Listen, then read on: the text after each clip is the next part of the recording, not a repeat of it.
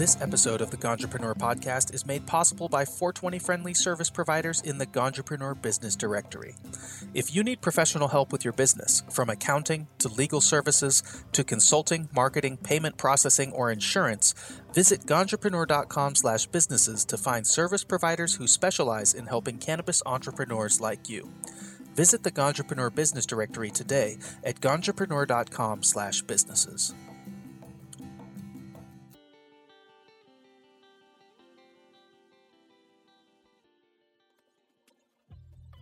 Hey there, I'm your host, TG Branfalt, and thank you for listening to the Ganjapreneur.com podcast, where we try to bring you actionable information and normalize cannabis through the stories of ganjapreneurs, activists, and industry stakeholders.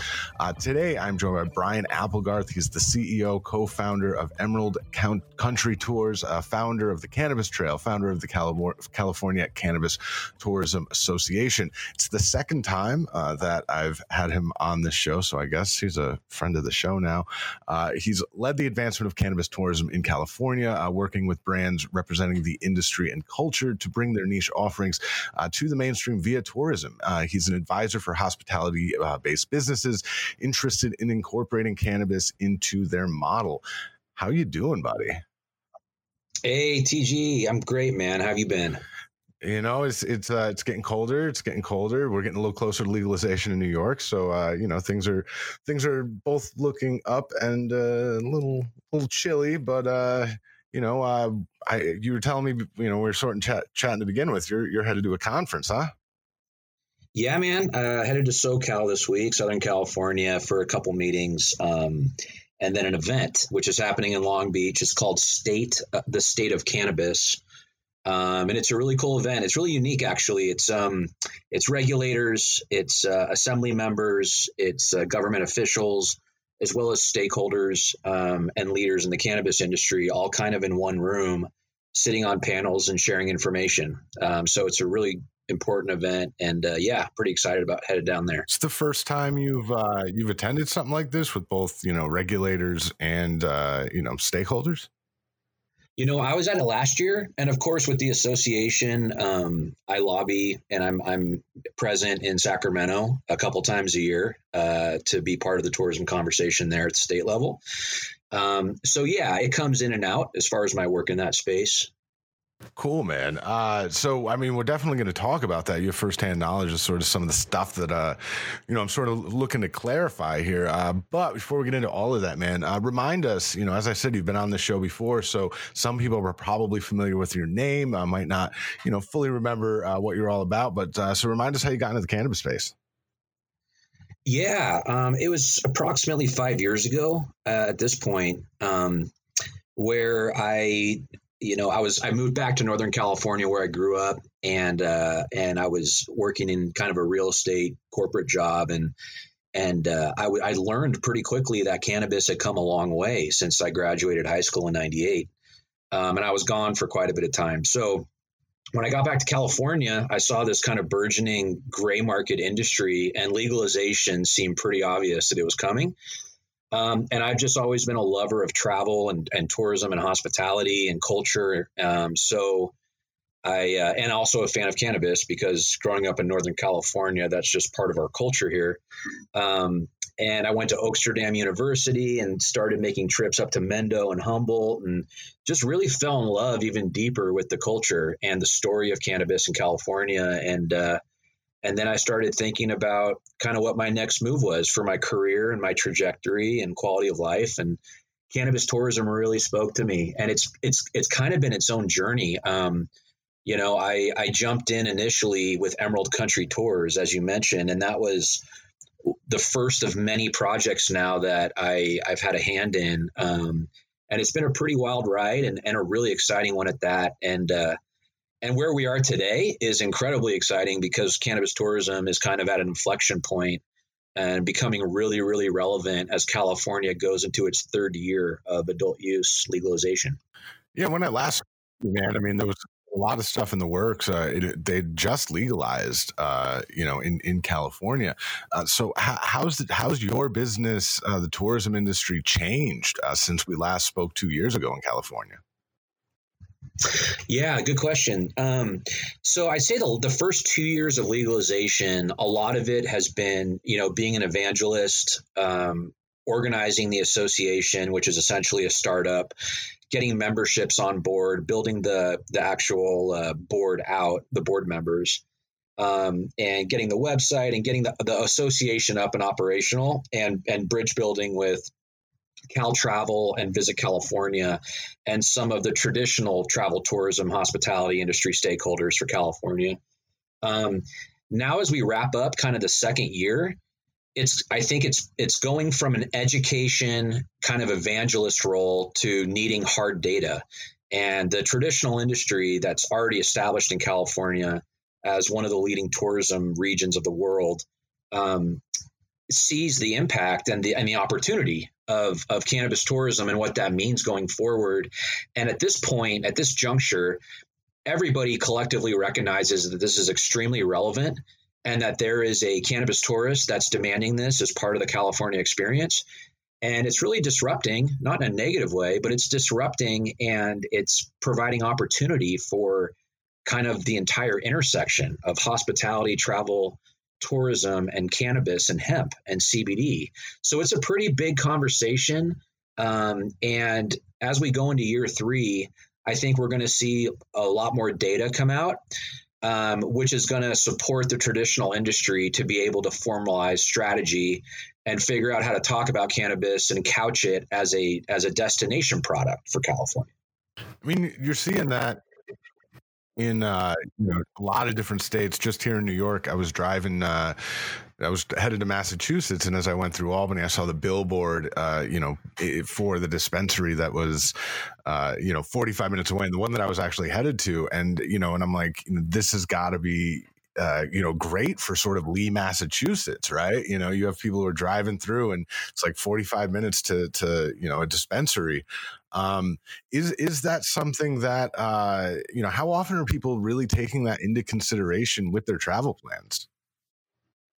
Yeah, well, it's it's it's it's it's often, to be honest with you. I mean, cannabis has been in California; it's been part of our culture. I mean, living in San Francisco, you know, the Haight Ashbury in general is is is essentially tied to cannabis tourism with the whole his, history of the hippies here and things like that.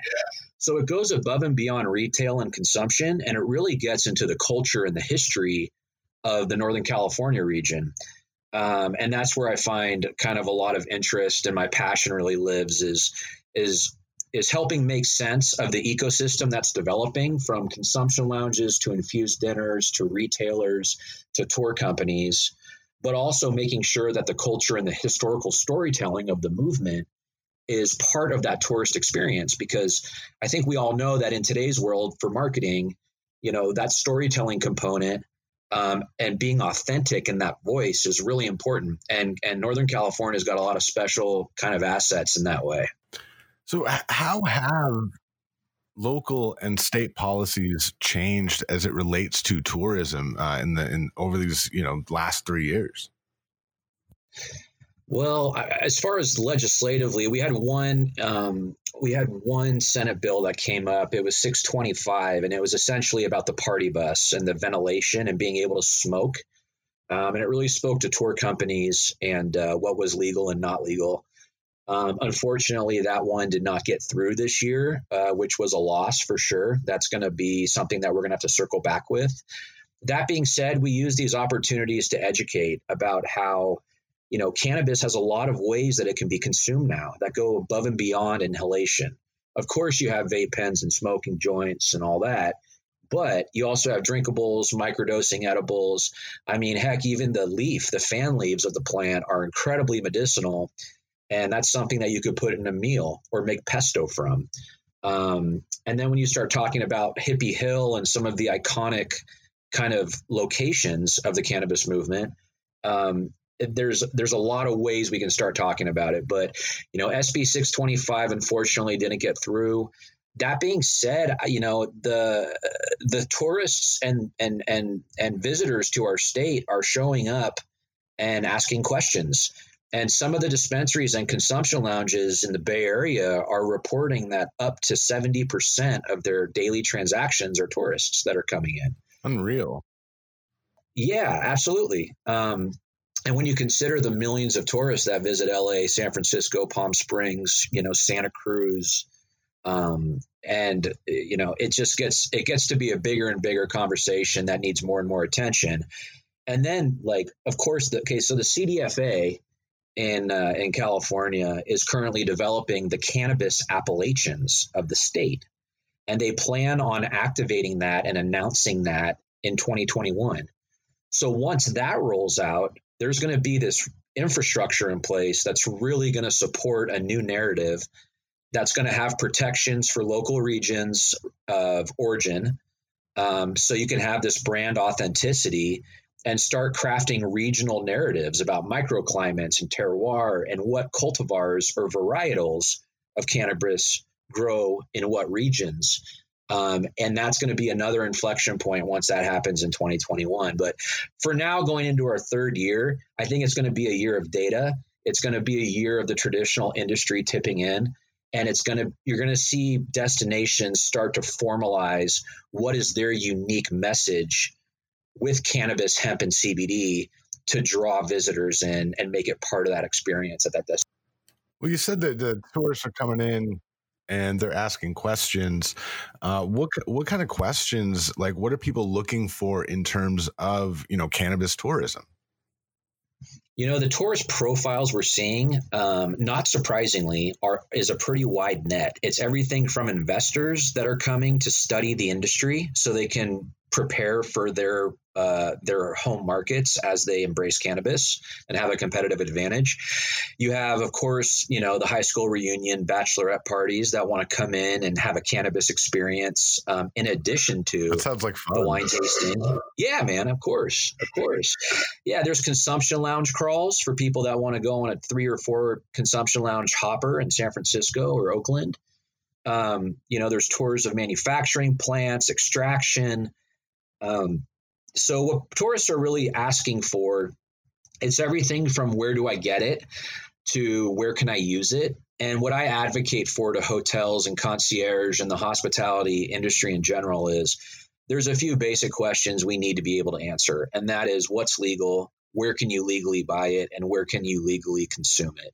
And that's a great starting place for any hotel, any hospitality professional to be able to answer how open are they to doing that? You know like like how open are the the the hotels? And and are any of them like open to like yeah you know let them vape inside the rooms you know but obviously no smoking because of i mean just smoking laws in general. Yeah i think the conversations move past like how do they feel about it or how open they are? I think that that is informed by leadership. And certain people depending on whether it's a hotel that's more traditional or one that's more cutting edge and, and uh, innovative um, you know the leadership of the hotel largely informs what they're embracing and what they're not. But what's happening at the end of the second year of adult use legalization here in california is you have tourists showing up demanding it. And there's there's issues that are arising that hotels need to deal with. Like, for example, you know, the number of guests that are overdosing on edibles and spending two days in the hotel room under the sheets has gone up. There's been ambulances called for people who think they're dying because they overdosed on an edible. Yeah. Um, there's smoking in the rooms and vaping in the rooms on non smoking properties. Um, there's also the staff, right? Like there's a lot of just the operations of a hotel it's like what do you do um, when you do have an over altered guest? What is your plan? Like how do you field that? How do you troubleshoot that? Um, also in the second year of legalization there's still a very rampant black market. And uh, what a lot of the traditional industry doesn't realize necessarily is that you know when you pull up a cannabis delivery in california on the internet and google it um, it's quite likely that you're going to be ordering from a black market operator because they're hard to tell the difference from. And that is illicit, illegal activity. Um, it's a cash transaction. And some of those products don't go through the testing tier. That is one of the biggest benefits of the regulated market is knowing that you have clean medicine and clean products. So, you know, at the end of the day, it, it comes down to the hotel leadership. Is it important for you to mitigate risk? Is it important for you to make sure that your customers are partaking in, in, in legal um, above board activity and transactions, um, and providing kind of the framework for supporting the regulated industry and making sure the safety of your guests in your whether it's your hotel or amusement park or you know on your tour company whatever it is like we really want to support safe and sustainable practices for cannabis tourism so the industry can really thrive and right now it's all comes down to communication and education at the b2b level and the b2c level both and that's that's one of the pillars of the california cannabis tourism association is really being a trusted source for the best operators um, in california uh, that are creating this really new and exciting cannabis tourism space. So you had mentioned uh, the consumption spaces in a, in a couple of cities, and I don't think that that's something like a lot of people outside of California really know. Uh, it, it sort of comes as a surprise to me. Uh, how many uh, you know consumption lounges are there? Uh, where are they? Yeah, in San Francisco we have about fifteen. Um, you've got a couple up in Mendocino. You've got, I think, 10 that have been approved for um, Humboldt. You got West Hollywood that just opened the first cannabis cafe, which is actually like a dining experience as well as cannabis. It's like a hostess and a menu. Yeah. I want to ask you about that. It, it, what is that opening of that cafe tell us about the future of recreational cannabis uh, in California? I think it's the I think it's one of many iterations we're going to see as far as how cannabis evolves um, in an experiential way for customers to consume. So I predict that you know the retailer was the first step, and then you had the consumption lounge that was in a lot of respects it was just bolted onto the dispensary you have a couple dispensaries that actually made it more of an experience where you get seated and then you have dab bars and things like that. Um, and then you have this evolution of the cannabis cafe. Um, I've also been to events and, and gatherings in, in, Northern California where they have multi-coursed meals with with cannabis sommeliers talking about. Aren't those aren't those private normally? Those are though? private, yeah. But that's like a ticket where you buy it, but it's a private gathering, ages 21 and up at a private space. Um, so it's not a public facing restaurant per se, but it's it's yet another experience. You know, just like we have puff and paint, where you instead of sipping wine and painting a, a picture, you you smoke a joint, paint a picture, drink or drink a cannabis drinkable and paint a picture. So um, I think we're gonna. I, I mean, especially with how creative and flexible and incredible cannabis is with its effects I think we're going to really see a lot of art and music and um, innovation. Somebody needs to open a movie theater right now. Yeah, man. I mean, that's part of it too. I think that you know that's one of the exciting things about cannabis is unlike wine and beer where a lot of the conversation is around mouthfeel and hops and tannins and legs on the glass of wine you know cannabis is really effect driven and I have this theory that, you know, cannabis, the way it's going to be paired in the future in the tourist experience is going to be by effect. And what activity or experience are you going to be doing that day? And what cultivar or varietal of cannabis at what dose is going to optimally enhance that experience or make it even more extraordinary by having cannabis be a tool to heighten your senses to complement that experience. So uh, earlier, I want to sort of switch gears. Earlier, you would you know talk about sort of the the uh, downsides to you know what what businesses uh, you know worry about when it comes to to allowing consumption. You know, we're talking about sort of hotels and that sort of thing. Um, when when they come to you, you know. Uh, to, to sort of you know help guide you know maybe their plans or whatever what what questions are they asking Man, I mean, it's it's it's kind of it's it's basic, right? It's it's the beginning. So it's a lot of it is cannabis 101. Like obviously they want to know what's legal, right? Um, which I always disclose I'm not a lawyer, but as I understand it, this is what this is where we're in in legal law within California. Um, and then we really get into just cannabis 101. That's where it starts for me with leadership. I talk about, you know, what is cannabis now? What's Cannabis 2.0? It's got tinctures, drinkables, edibles, topicals, transdermal patches. You have, you know, you have CBD drinkables, which is equivalent to a non-alcoholic beer. and then you have the super strong ones and then you have everything in between right so it's kind of a choose your own adventure now and when you when you when you double down on that with all the different methods of ingestion that are at your fingertips you know it's really reframing the conversation and overcoming that stigma through education and factual education fact-based education. Um, i even go into the endocannabinoid system and i talk about the discovery of that and uh, what an endocannabinoid is versus a, a, phytocannabinoid and and how cannabis promotes health and wellness. Um, and then we dive into you know what what is your specific hotel property like? Like what is your threshold um, we can do everything from educating your staff to act, integrating activities at concierge uh, to cbd products in lobby shop or in room uh, to cannabis delivery as a service amenity to your to, to your for your guests um, so there's a lot of options on how to make this a really compelling product in tourism um, and also mitigate risk and drive incremental revenue. So it's it's a it's a big opportunity. It's not going away.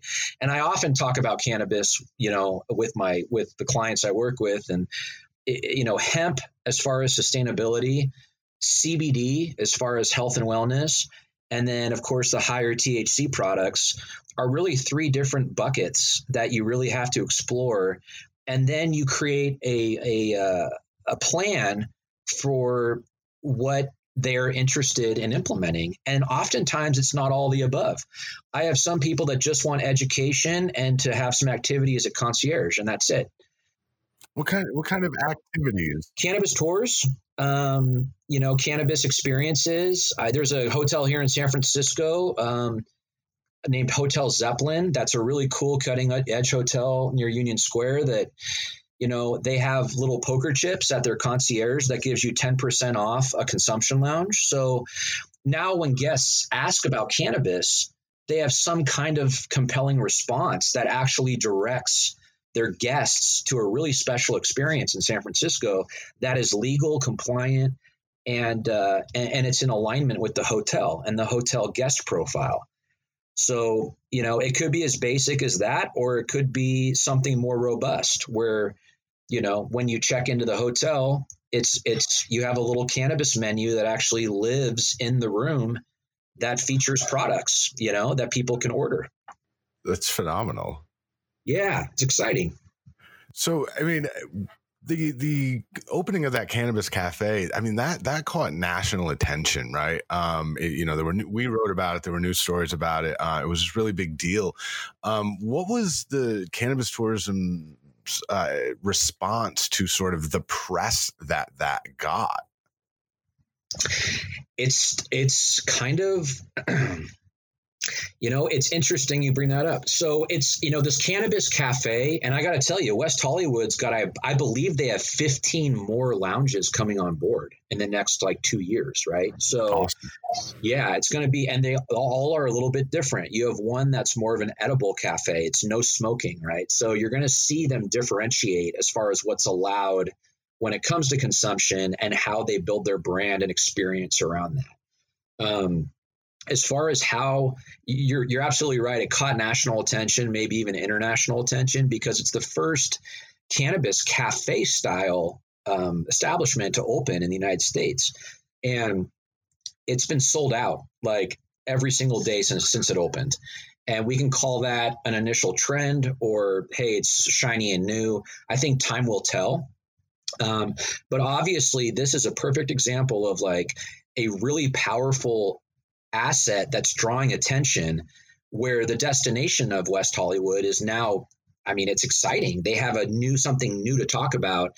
Now understanding that and how to message around that is a little more complicated and partially that's because of the marketing laws like you really can't promote cannabis consumption so there's these laws that are that are kind of barriers and blocking business as usual um, and people are nervous to take certain steps. So it all comes down to like communication, figuring out a plan where everybody's on board, and then maximizing the opportunity. Um, whether you're a Lowell's Cafe in West Hollywood or whether you're you're you're LA area or visit West Hollywood. Um, but yeah, it's it's it's exciting to see it. It got a lot of attention, and we're going to see a lot more of that in 2020. We, you, I mean, you're situated next to, I mean, you know, basically the whole West Coast is uh, is is legalized. Uh, does that have sort of an overarching effect on tourism uh, in California? Yeah, I mean, I think that if nothing else, from an optics perspective, it really shows that there is kind of this alignment for the the the acceptance of it on the West Coast. Um, and uh, you know, there's strength in numbers. There, are, you know, that's just how the world works. So, you know, as far as boosting the tourism draw as a West Coast experience, I don't see that happening yet. I mean, that being said, you know, you mentioned earlier on the Cannabis Trail, which is uh, my uh, nonprofit. It's a it's a legacy cannabis historical trail that I'm going to be slowly building over the next 20 years. But you know, I've I've definitely exploring of, of bringing that up into Oregon and maybe even continuing it north to Seattle, where it becomes more of a trek along the West Coast that takes you through all the different cannabis country legacy storytelling of the West Coast because there's a lot there's a lot to it, and each one of them is unique. Are you doing those tours now, like in California? Yeah, so the, I mean, Emerald Country Tours was interesting because that's where I put a lot of my effort up front. But then life had other plans, so that that still is in operation. I do a couple tours a year. Um, actually, really excited about next year. Next year, I'm going to be doing um, basically one tour that's going to happen in September and it's going to be 11 days and it's going to be an immersive extremely immersive one of a kind you know cannabis in-depth experience from san francisco to oakland all the way up to humboldt. Put, put me on that list. Yeah it's i'm excited man. I just finished kind of baking out the itinerary and i'm i'm getting some feedback from some people and then i'm going to release it into the wild but it's going to be it's going to be limited to 24 people and it's going to be wow. um, extremely uh, kind of specialized um, and, and, and, immersive, but it's going to be it's something I'm excited about doing. And of course, I'm gonna I'm gonna continue the relationships with my uh, my senior retirement communities that I've been that I've been servicing and taking on tours. Um, and that's really where, where Emerald Country Tours kind of pivoted into was uh, it became really obvious to me that the that the most important and kind of the most rewarding tours that I operated uh, in the first year, year and a half of business there was with uh, active adult retirement communities, and and uh, so I'm going to be doing those as well. That's those. I mean, are you really like? Are you getting a lot of that population? I mean, I know, and you know, we read sort of some studies that that suggest that you know the the baby boomer generation is is coming around a little bit when it comes to use when it, when states legalize. Um, is is that something that that that you experience out there? Yeah, I mean, the baby boomers are like they're coming on real strong. That's like one of the highest demographics of growth and the trajectory is just speeding up because people are finding quality of life is improving and they're really curious about cannabis. Um, and as stigma dies off, more and more of them are tipping in. And they also have resources, a lot of them. So when you look at the spends at dispensaries and the people that have the money to spend on it, you know, the baby boomers are right in there. Um, so yeah, it's an. Ex- I, I love that whole demographic. It's one of my favorites because you can really change minds once you educate them about the science behind the endocannabinoid system and you explain this whole new world. And uh, I enjoy watching somebody who's you know in their 60s or older um, have their eyes opened about how uh, misled they were uh, with cannabis and hemp over the last 80 90 years. How often does that happen for you? Like what like like what percentage of, of people are sort of uh, i don't want to call them novices but maybe uh, don't don't know as much but are you know like getting their feet wet like through these tours and and these experiences man that's like my world. Like i found that my my role in this whole story of cannabis and and the movement that's happening and and the legalization and navigating that is i'm really an educator and a bridge builder. So i spend a lot of my time um, educating people that are all that are new whether it's you know whether it's government whether it's you know uh, the fire department, whether it's you know hotels that have been in operation for over 100 years. I i constantly find myself as an educator that's helping normalize and just make sense of this opportunity without being pushy about it and fully recognizing that not everybody smokes and wants vaping on their property and that's okay. I think the more people that are able to understand and use cannabis the better the world will be so that's like my ethos and if that's a drinkable or a microdosing edible, or if that's a CBD topical for somebody's pain, all of those are wins in my book. And my I, I just kind of stay in that lane. So to answer your question, pretty much every day I am my work revolves around people that are newer to cannabis. And and that's what I appreciate about you. Um, so so you know you're going into this this uh, meeting with regulators. You've been talking to regulators you know lawmakers uh, for a few years now. What's what's has what's been the evolution there? What's been your experience working with with those with with you know people who uh, make the policies? It's a big negotiation. And you know the people that are doing the real heavy lifting are the ones that are embedded in the supply chain. So cultivation all the way to retail. Um, when you look at distribution, manufacturing, the testing tier, and all the different benchmarks of getting a product to market, you know, it's it's gonna it, it's gonna be an ongoing negotiation for the foreseeable future because well, there's a couple reasons. One is the stigma is not helping, and a lot of people are still brainwashed about how cannabis was a drug and it's like the devil's lettuce and all this nonsense. And then you have, you know, obviously money and influence becoming primary values with a lot of people. And I'm not talking about government here necessarily. I'm talking about the capitalistic, consumer driven, regulated um, environment of, of California and the United States in general, where, you know, when you get investors and it, it tips in as a white industry or an above board legal industry it's it, the game board shifts right? It's like you have the you had the illicit underground market then you had the gray market where, where it was medical and now you have the above board market and it's like three different game boards and you got to really stay persistent in in advocating for legislation that is favorable and that encourages sustainable smart and most importantly safe for the public um, you know, operations or landscape for the industry. And there's a lot of battles being fought, and a lot of it comes down to tax dollars, comes down to permits. You know, in Northern California, you have this whole culture that's been living off the grid that hasn't been part of the kind of the matrix that most of the world lives in with you know licensing and computers and technology and cell phone signals and all the different things so you have these people that have all the brain trust up in the Northern California, the Emerald Triangle. Um, and there's such a gap in like what the skills are and there's not one is better than the other. Like it, it's just it's just a, two different worlds. So watching that unfold is like a case study in itself. And that's how i really see cannabis is like this cannabis being legalized in california it is it is a case study on capitalism. It's a case study on permitting and licensing. It's a case study on local municipality versus state versus federal. It's a it's a clash of cultures and values. Um, a lot of people think at this point it's kind of a good versus evil, and there's a negotiation happening on how that industry is going to shake out and who's going to hold the influence and the power.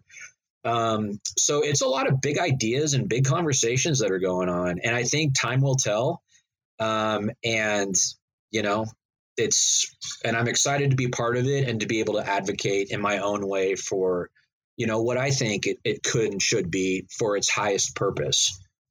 Well, and you mentioned the, the lo- localities. Um, has you know i know that uh, quite a few a large number of california municipalities have banned cannabis operations uh, you know with within their their city limits um, how much of, an impact has that, if at all, on tourism, or, or, you know, is is the tourism sort of part of cannabis doing just fine in California without sort of these swaths? Yeah, no, I mean that's it's That's a good question. I think that I think it depends on the municipality and the location that we're talking about, the destination. There's certain destinations in California that are absolutely relevant when it comes to tourists, right, and tourism. Um, I mean, at this point, anybody who's not embracing tourism, I feel like you know they're missing out on an opportunity to drive um, commerce and dollars into their market, which means tax money for the local government to be able to use to improve the community. So I think time it will roll out. I think that there's going to be people that are leading, which there is. It's Mendocino, Palm Springs, West Hollywood, San Francisco, Oakland, um, Santa Cruz are kind of the ones that are really leading the space. Sonoma County is getting there. Um, and I think once these kind of leader markets uh, have a bit more information and have gone out and and really established themselves and proven the model, you'll see the next wave of destinations tip in. Um, and I got, I mean, the other point to this TG is that there's a very vibrant black market still. Yeah. So even though these municipalities think that they're, you know, saying we're not going to regulate cannabis, there's probably uh, the same, exact same activity that was happening before regulation is still happening on the black market in their municipality. And that's just a fact. So at the end of the day, it comes down to do you want to be part of the future?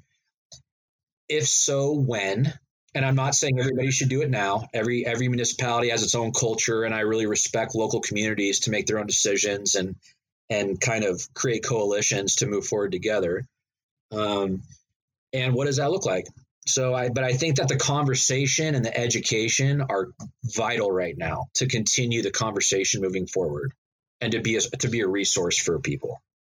So I'd, I'd, I'd love to talk about this with you for another, you know, keep this conversation moving forward for another, you know, hour or so. Uh, it, it's it's always great to have you on. Uh, but we're just about out of time. Uh, where can uh, people find out uh, more about you and your various endeavors?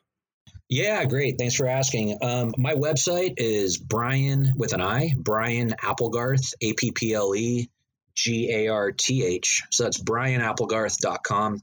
And my email is ba at brianapplegarth.com. You can find me on LinkedIn.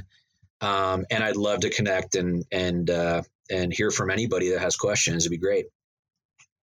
Well, again, man, I really appreciate having you. Uh, you know, hopefully we don't wait another two years, uh, and you know, ho- hopefully the next time I see you, I'll I'll, uh, I'll, I'll require your uh, your services as a as a tour guide. Uh, you know, I think that I think that'd be great. Uh, I, again, you know, thanks for coming on and and just you know, give, letting me explore that wealth of knowledge that you are, man. Appreciate it.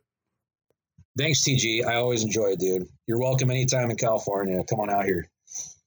You can find more episodes of the Ganjapreneur.com podcast in the podcast section of Ganjapreneur.com and in the Apple iTunes store on the Ganjapreneur.com website. You'll find the latest cannabis news and cannabis jobs updated daily, along with transcripts of this podcast. You can also download the Ganjapreneur.com app in iTunes and Google Play. This episode was engineered by Trim Media House. I've been your host, TG Branfalt.